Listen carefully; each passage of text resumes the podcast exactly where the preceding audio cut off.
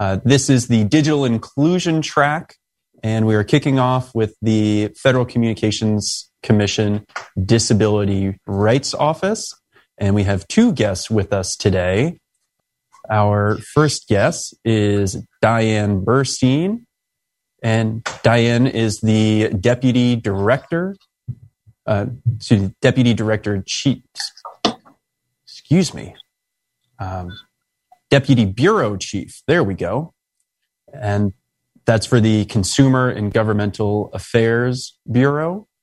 And we also have Will Shell, Attorney Advisor for the Federal Communications Commission. So, Diane, I'll turn it over to you. Good afternoon and welcome to the ACB Legislative Seminar. Thank you so much, Clark. And uh, yes, I'm Deputy Bureau Chief of the Consumer and Governmental Affairs Bureau of the FCC. I know that's a mouthful. Easy um, for you to say. Yeah. right. um, in that role, for those of you who uh, are not familiar with it, I oversee the work of the FCC Disability Rights Office. Uh, I just was going to thank you for inviting me back to the Legislative Summit. Um, I know I was here, uh, gosh, was it almost a year and a half ago in real life as opposed to virtually. Um, but today I'd like to virtually share a few updates from the FCC and plan to provide a brief overview of some of our current rules regarding accessibility for people who are blind or visually impaired, cover some updates from last year, and give a preview of what's ahead in uh, 2021. And then Will Shell, hi Will, uh, team lead for the Disability Rights Office complaint team, will talk about complaints at the FCC, and then we'll leave some time for questions at the end. First, though, for um, those of you who don't regularly interact with the FCC, I wanted to provide some background on the Disability Rights Office, or DRO. Um, DRO is staffed with many dedicated attorneys and analysts, and it's housed in the Consumer and Governmental Affairs Bureau of the FCC. And for those of you who may not follow the FCC as closely as others, the FCC is currently headed by acting chairwoman Jessica Rosenworcel. The acting chairwoman previously served as an FCC commissioner and is well versed in many of our issues. She's part of a four person FCC at the moment. There's currently a vacancy on the commission. But I digress. Back to DRO. Uh, DRO has a broad portfolio. Its responsibilities range from helping consumers with complaints about particular problems with accessible video programming, telecommunications, and emergency communications, to advising the Commission on complex rulemaking proceedings, to organizing the Disability Right, uh, I'm sorry, Disability Advisory Committee, and much more. DRO also engages in outreach to organizations representing members of the disability community, and we're fortunate to be able to rely on the expertise of the national leaders at ACB, leaders like Clark Rachfal, Eric Bridges, and Tony Stevens, and many more, to help keep us informed about the needs and interests of the blind community. And of course, meetings like this one, even if conducted virtually, help to keep us on top of community concerns. In addition to this informal outreach, there are several ways to bring concerns in a more formal manner to the attention of the FCC. Filing comments in FCC proceedings is one effective way to ensure the Commission addresses issues of importance to the blind and visually impaired community, and I know ACB has been active in that respect. Another valuable way is to file individual complaints with the Disability Rights Office, and Will will talk about that process in more detail in a minute. This past October, we celebrated the 10th anniversary of the 21st Century Communications and Video Accessibility Act, CVAA. Many of the FCC's rules in the accessibility area arose from that landmark law. And we don't have enough time this afternoon to go into detail about all these rules, but I want to provide a quick refresher on some of the requirements arising from the CVAA that DRO deals with on a regular basis. The CVA requires telecommunications devices to be accessible to individuals with disabilities, compatible with accessible devices such as refreshable braille displays, and usable by individuals who are blind or visually impaired. It mandates that internet browsers on smartphones and other mobile devices must be accessible by people who are blind or visually impaired. The CVA also established the National Deafblind Equipment Distribution Program, NDBEDP, also known as iCan Connect, a $10 million a year program that distributes telecommunications equipment to people who are low income and who are deafblind. And that's been a great success over the years.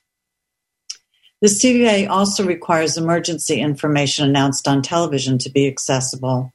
If you're blind and watching TV and you hear those three beeps, these tones alert you to activate the secondary audio stream where you'll be able to find audible emergency information. It's also important to be able to switch over to the secondary audio stream quickly in order to hear this information. And our rules also require that a quick and easy to use mechanism must be available to switch to that secondary audio stream and emergency information. Another set of rules arising from the CVAA requires set top boxes and all devices that play video programming to be accessible. The rules require accessible user interfaces for people who are blind or visually impaired, and a means to be able to operate or use all or nearly all the functions of a device that plays video programming. This includes the settings, menus, channel selection, start, stop, fast forward, and similar features. The CVA also requires the FCC to periodically update its audio description rules. Right now, the rules require that the most popular channels uh, excuse me, provide described video on the secondary audio stream. Our rules were updated in October last year and to require 10 additional television market areas a year for the next four years to include audio description in their broadcasts. Last year, local TV station affiliates of ABC, CBS, Fox, and NBC located in the top 60 TV markets, as well as the top five non broadcast networks Discovery Channel, History, TBS, HGTV, and USA Network were required to each provide 87 and a half hours per quarter, about seven hours per week of audio described prime time and or children's programming. Now, as of January 1, 2021, the number of television markets covered by the audio description rules has expanded to 70. Next January, it will be 80. That will continue each year until we reach a requirement for audio description of the top network affiliates in the top 100 TV markets. Every three years, the FCC reviews the rankings for the top five non broadcast networks to keep it current, and the FCC is in the middle of that process now. We don't have the final network list yet, but the new list will go into effect on July 1, 2021. In previous years, you may have heard us saying video description when we talked about these rules. Our rules called audio description video description. This only added to the confusion because some people call it descriptive video service.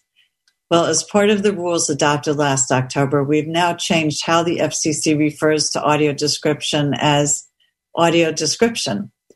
This could not have been done without a push from ACB and their associates like Joel Snyder and Carl Richardson. So thank you for that.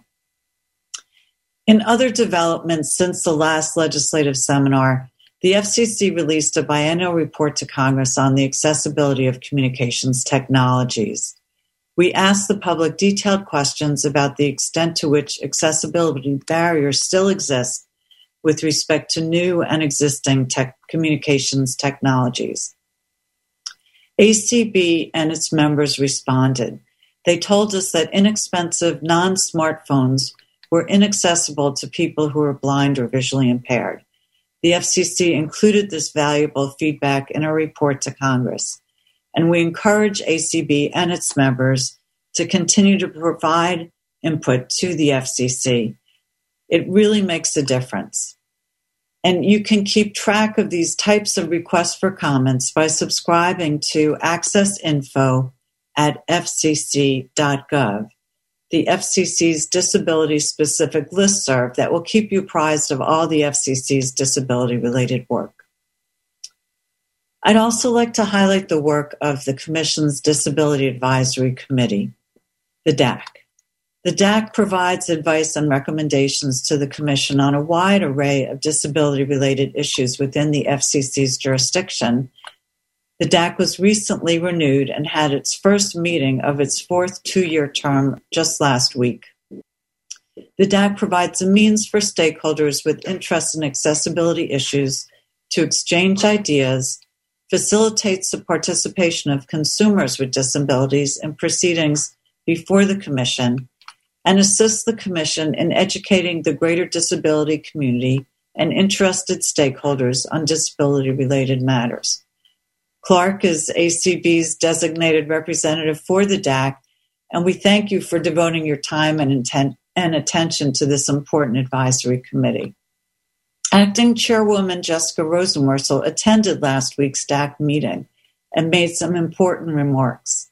Among other things, she noted how she had worked on the CVAA while serving as counsel to the Senate Commerce Committee, or I'm sorry, the Senate Committee on Commerce, Science, and Transportation. So these issues are very important to her.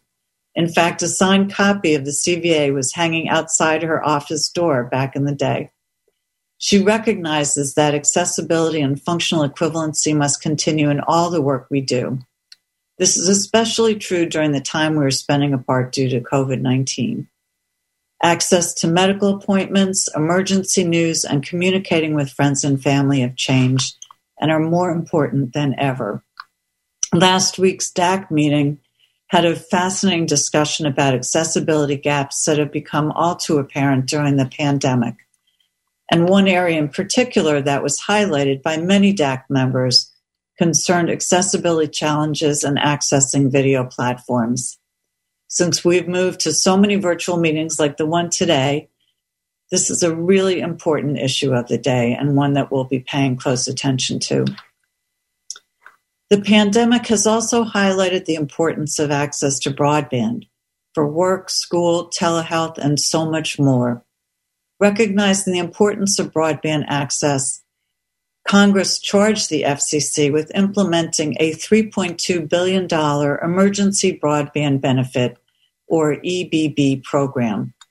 Under the EBB, Congress directed the FCC to establish a program under which low income households can receive a discount during the pandemic of up to $50 a month per household or $75 a month per household on tribal lands from the cost of broadband service, and also provides a one time $100 reimbursement for the purchase of certain connected devices, excuse me, such as laptops, desktop computers, or tablets from a qualified provider.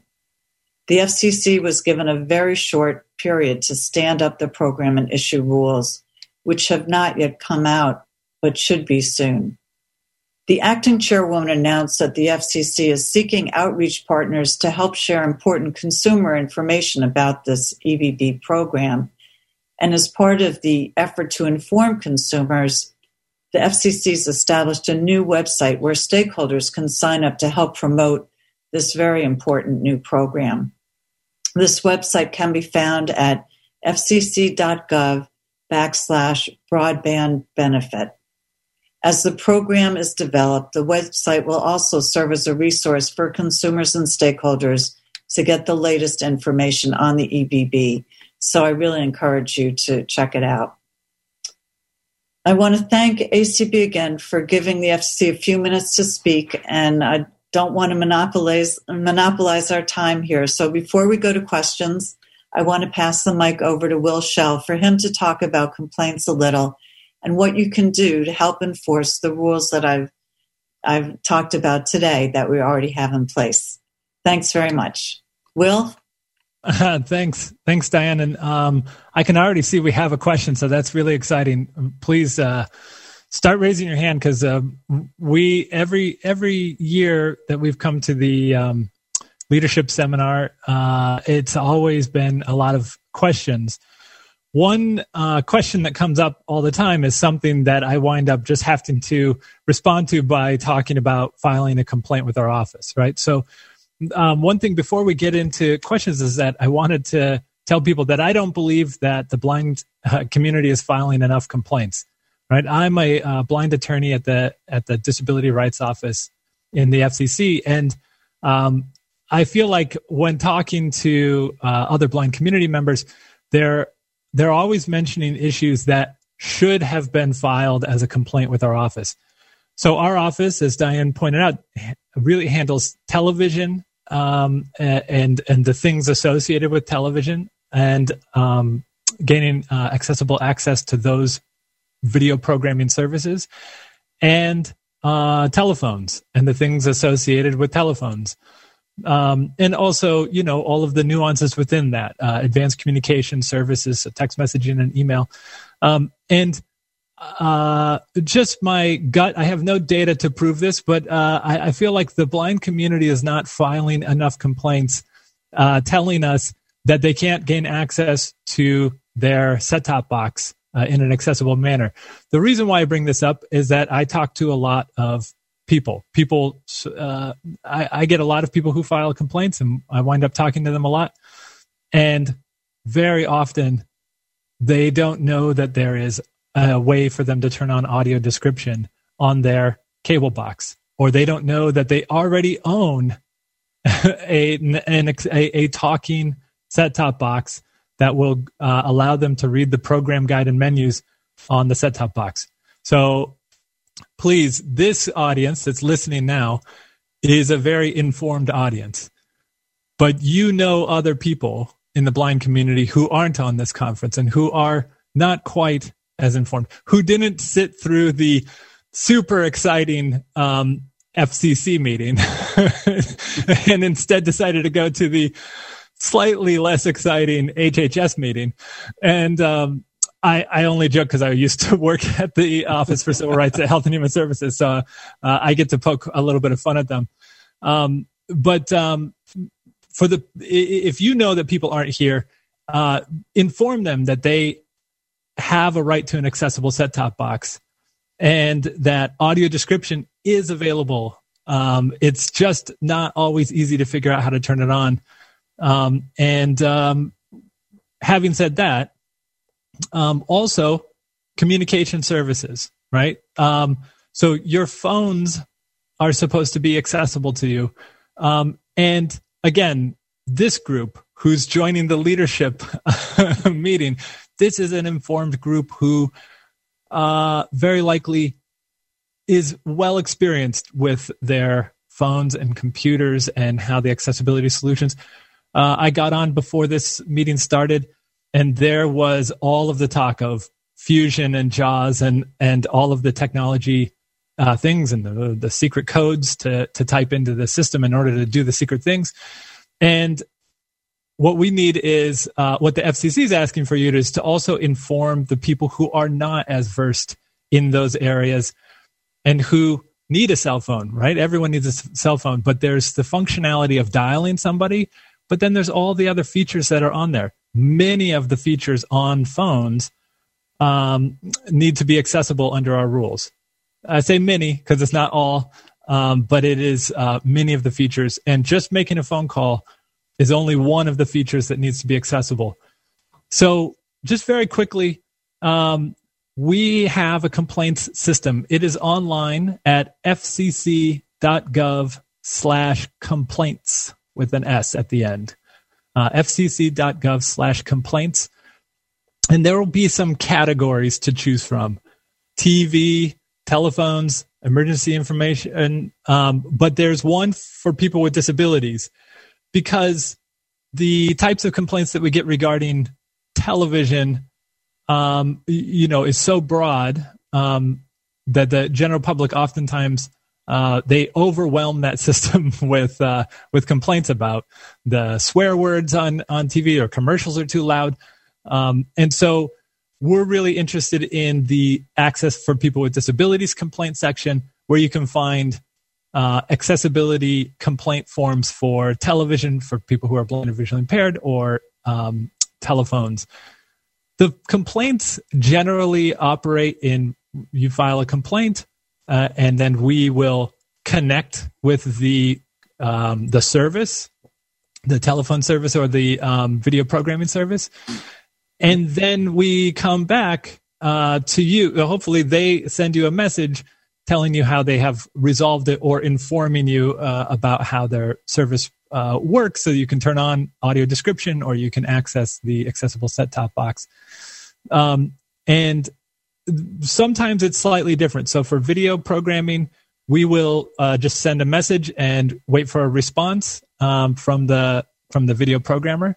But for telephone related uh, complaints, we will actually reach out and start having a conversation about uh, with the with the covered entity, and then uh, sorry, with the um, phone carrier or the phone manufacturer, and then we will come back to you and have a further conversation about whether or not their solution or or the accessibility solution involved is is uh, uh, acceptable to you. So there's slightly different um, complaint processes, but uh, for for your purposes, filing it's it's really the same. FCC.gov slash complaints, or if you don't uh, find the online complaint form to be to your liking, you can send us an email at dro at fcc.gov, um, or you can call us. I should, uh, I should look up the phone number. I never call myself, but um, uh, you can also call us, um, and we will help you uh, file a complaint um, that way. The phone number that you can call, if you wish, is 202 418 2517.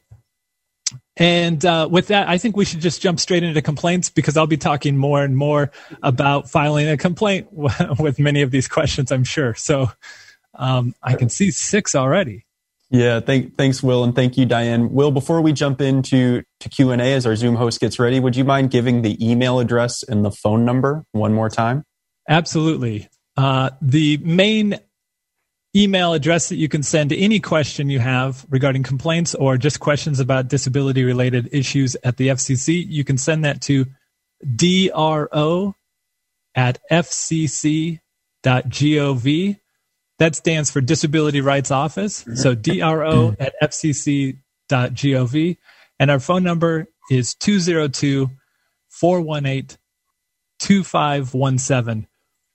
Um, and I should mention, uh, uh Clark is pretty good about forwarding FCC related issues directly to me. So send all your messages to Clark and he'll just. Uh, I want to give Will all the job security he is looking for by forwarding those complaints along, whether they're wireless and phone related or audio description and accessible uh, video hardware related. So again, thank you, Will. Thank you, Diane. And let's open it up to questions from our audience.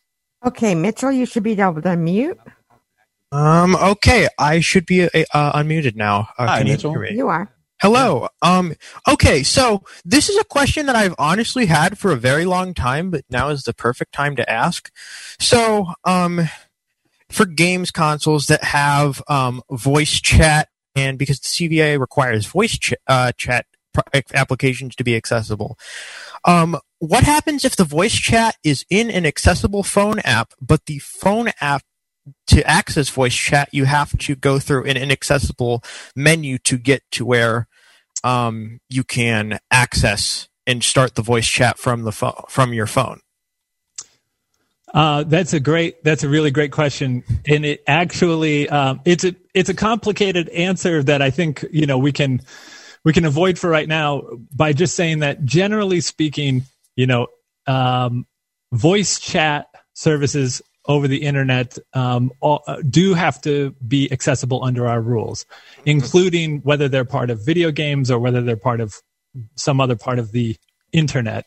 Correct. That's what I thought. Uh, right. So, um, and then, and then very generally as well, the process you need uh, to get and activate and utilize that voice chat service would also be covered under that same rule. So that that okay. part would need to be accessible.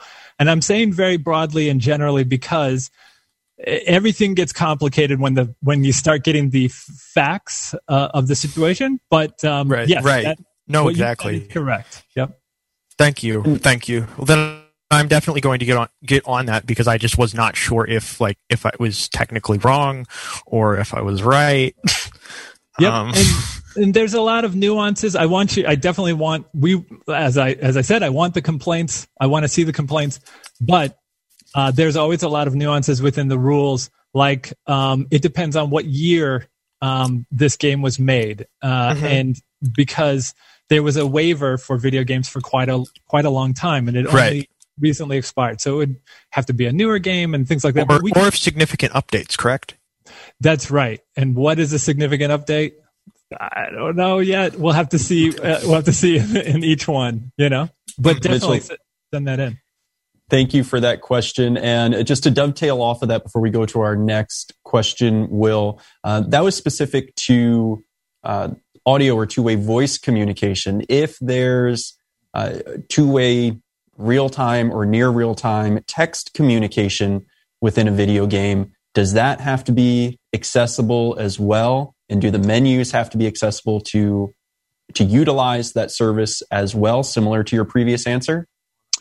That's correct. Um, I should just yes, it's the same scenario as uh, was described regarding um, the voice voice chat would be the same for text chat.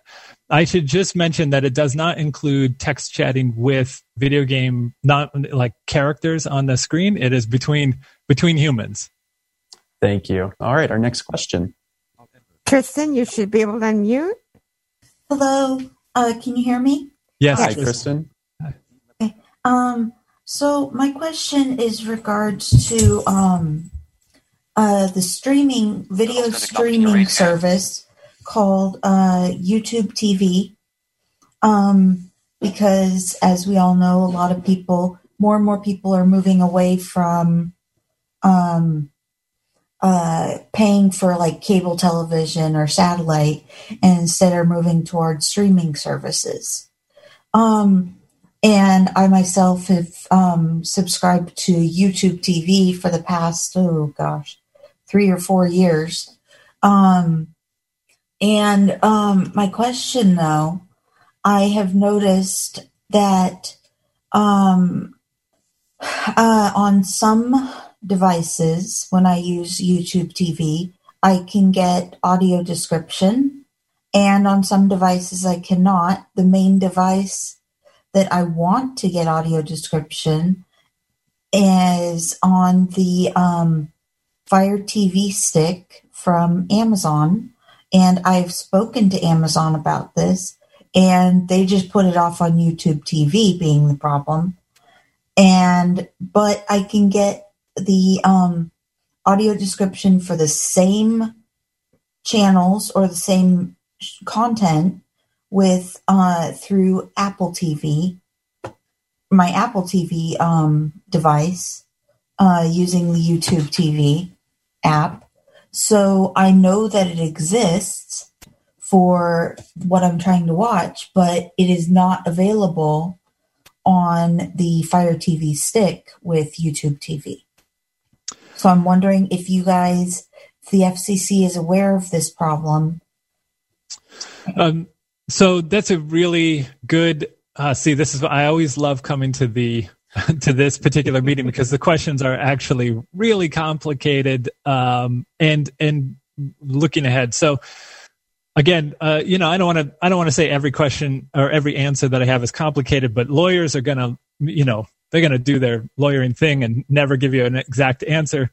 The the deal is is that uh, we ha- our rules right now. You you may be a little bit ahead of our rules. So our rules right now cover the accessibility of traditional cable, satellite, and fiber services, and online streaming services, um, primarily that come pre-installed onto a device. And where you're falling is right somewhere in the middle, where you're streaming a traditional cable package with live programming um, and all of the regular networks all those networks and everything are doing their job at pa- at, at sending over the audio description uh, so i'll be honest i don't know or i don't believe that youtube tv app on any of those devices that you mentioned would have a requirement to be able to turn on and off the audio description, but I believe that they would want to. So I think that that would be, uh, again, another complaint that we would be interested in having. But I should warn you that our rules may not exactly cover it. I do think that we may, under those circumstances, we might help reach out to uh, a few of the of the companies just to say this seems like an important uh, area that you should uh, try to try to resolve. Because they certainly are holding themselves out as a cable company that you stream. And you know you should get the accessibility features that they already have built in. It just doesn't seem to be working on on a particular device okay so um like i said i mean i already i also have apple tv it's just not my preferred device um and uh youtube tv audio description works on the apple tv it just does not work on the fire tv stick yeah, I know that they have. I know that YouTube TV has audio. they are passing through audio description, and if it's not working on a device like the um, Amazon Fire Stick, I'm sure that they would like to hear about that. So YouTube TV developed the app and then put it, uh, made it available on Amazon's platform. I I kind of agree with um, Amazon's response that this is probably YouTube TV's um, you know res- responsibility to fix. I don't think Amazon can can ha- help with that problem, but I think YouTube TV would be interested in hearing about it for sure. And Kristen, that's to- something that the, the, ACB national office, if you email us at advocacy at acb.org, we'd be happy to help you uh, to chase that up the food chain, whether it's with YouTube or also filing a complaint at the FCC Disability Rights Office. So thank you for that comment, and we'll go on to our next question. Janine, you should be able to unmute. Hi, my name is Janine. How are you? Hi, Janine. Hi. Good. Hey, so I have a question about audio description. Now, I, I've learned all the rules and they have to do like seven hours a week and stuff. So, and I've learned the technical things. So there's this one program that I really love and they do a very, very poor, poor, poor, horrible, horrendous job at audio describing it, but it counts. So I've emailed the audio company, I've emailed the network, I've emailed. So I, I've really tried to be like, okay, your audio description sucks, but in nicer words. Like I, I use nicer professional words, you know? to be professional and to yeah um so how do i make them be better and describe better because I, will just say it's the Masked Singer. Ice cream walks out, sun walks out. Like they don't describe the clue packages. Like that should not count for part of their hours of audio description. Wow, another really good question uh, because like it, it's not just that show, but other shows like I, game shows like Steve Harvey Fist Pumps. Like there's many shows that they they get counted for and they don't describe anything except one like oh bright lights are on the stage right and that's it. That's all i get? Okay. Right. What you're raising is uh, another just a real stumper uh, for our office. You, again i think you're ahead of our rules because the quality of audio description has not been laid out in any of our rules. And i think we uh, uh the community at large would know good quality audio description when you hear it, but um, as far as it being within our rules, it's really it's really not. So there is a question. I mean, I can I can you know not only give you non-answers as a lawyer, but I can also speculate as a lawyer. Um, where if a show is describing so little, there could be an argument that they're not actually describing the show, and that it would fail to meet the audio description requirements just a whole cloth because they were so short but that is never been uh, that's never been presented to us. So if you know if during the one hour show all they said was five words that people on stage or something like that i could see the argument that this isn't actually audio described. Again it's all going to depend upon the facts but um, that's not one that i've ever it, it, would be it would be very uh, a very new type of complaint for us, and certainly not covered by our rules. But we may be able to do uh, another situation where we. Oh, you know what else? Should reach out to ACB uh, leadership. What's the email address again? Clark. Advocacy at acb.org. And we would be happy to share that with Will and the FCC. And Will, correct me if I'm wrong, but the FCC has done some work. The previous DAC has done some work on audio description guidelines. Yes. Um, there, there has been some work on audio description quality. Uh, it's primarily it was primarily regarding the delivery of audio description, um, the quality of you know sending information through. But yeah, there's definitely been the the issue around audio description quality and what makes for good audio description has been around for a long time. I don't think anything's been set in stone because, I mean, some people uh, get very upset if the reveal. Let's take the Masked Singer again. I think that was the show that we're talking about. If if the describer if the describer announces who won before before the uh, live television announcer wins or or or, or what have you, uh, or does it super late? Um, you know, and you miss the laughter moment, you miss the punchline of the joke. All of those are really, really um, decisions that have to be made by the writers and by the voice actor who's doing the um, description. And so trying to nail down the details of what is or isn't quality uh, audio description just gets so hard that I think it's it's nearly it's nearly impossible to actually get right because there's always going to be exceptions. But um, you know, I'd be I'd be interested in seeing in seeing the complaint. We just may uh, give you some bad news that we can't uh, do anything with it, but uh, it definitely would go. Uh, we um, we uh, Diane had mentioned that there's ways for people to file comments in, on the on the records, and this might be actually a really good comment for us to consider as as uh, rules kind of progress and change. All right, great.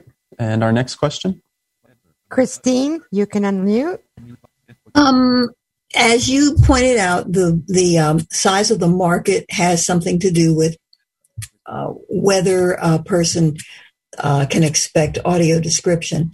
Does the size of the market have anything to do with set top boxes, or does only December of 2017 matter for that? And so, we have friends who who just got a box, but it could be old. You know, you don't know when you get that box how long they've had it.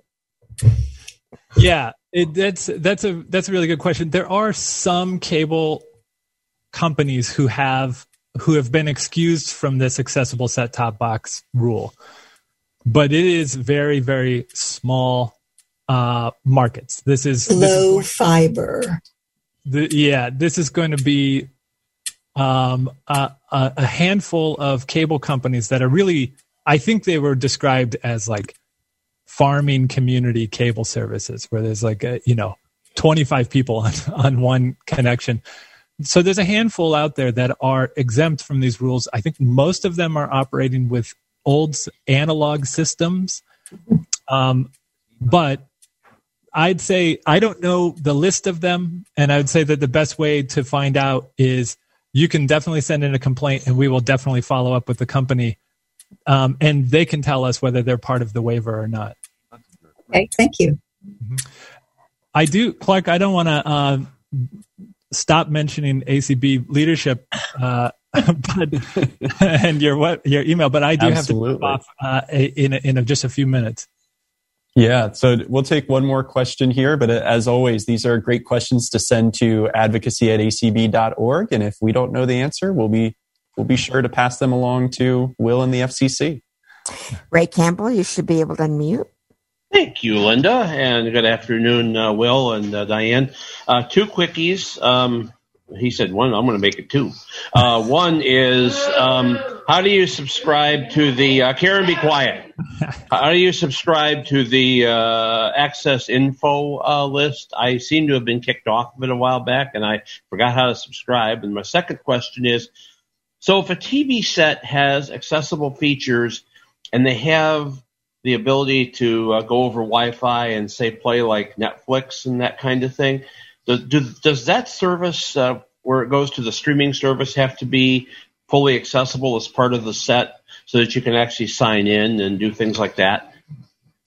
Uh, two great questions. So you can send an email, just send an email to accessinfo at fcc.gov um, and just write the word subscribe. Essentially, it's nothing fancy. Someone actually just reads your email and then types your name into the um, system. So there's no magic words other than, you know, add me to the list.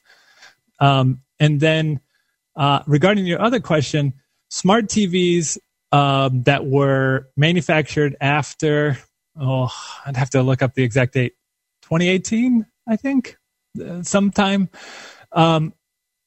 Those have to be accessible, right? So there's devices that were uh, created before this rule uh, was implemented and after. It's been a few years that it's been in place, and um, uh, it the accessibility uh, features have to apply to devices that uh, or to apps that are built into the device. So if Netflix came on the smart TV and the smart TV is covered under that time frame, then yes, then I I believe uh, that the that particular app would have to also be accessible, and that the accessibility stuff includes you know finding the programs and things like that. And I can't I can't imagine that signing in um, would be left out. But um, you know, again, every time I kind of get a new new complaint, um, interesting things. Well, I learn interesting things about the rules that I've been living with for for years and years. All right, thank you, sir. Appreciate it. Thank you, Ray and Diane and Will. Thank you so much for your time here today. I know my main takeaway is that the FCC and the Disability Rights Office uh, you all are there and you're you're working for us as consumers, and that if we have any issues, we can email Clark, and then Clark will pass it along to the FCC Disability Rights Office. And folks, be sure to keep an eye out either for FCC emails or their rulemakings. I know last year. Uh, we were able to compile audio description comments received by our members and include those as an appendix to our rulemaking on the expansion of broadcast designated market areas passing through audio description. And that certainly helps our cause when we can uh, include comments from our members all around the country. So again, Will and Diane, thank you so much. Thank you. Thank you. And we look forward to working with you. And as Will and Diane exit Zoom room via the sign out, uh, we'll give a little moment here for our next panelists to all log in and join the dais. And our next panel on broadband adoption will kick off here in just a few minutes at 205.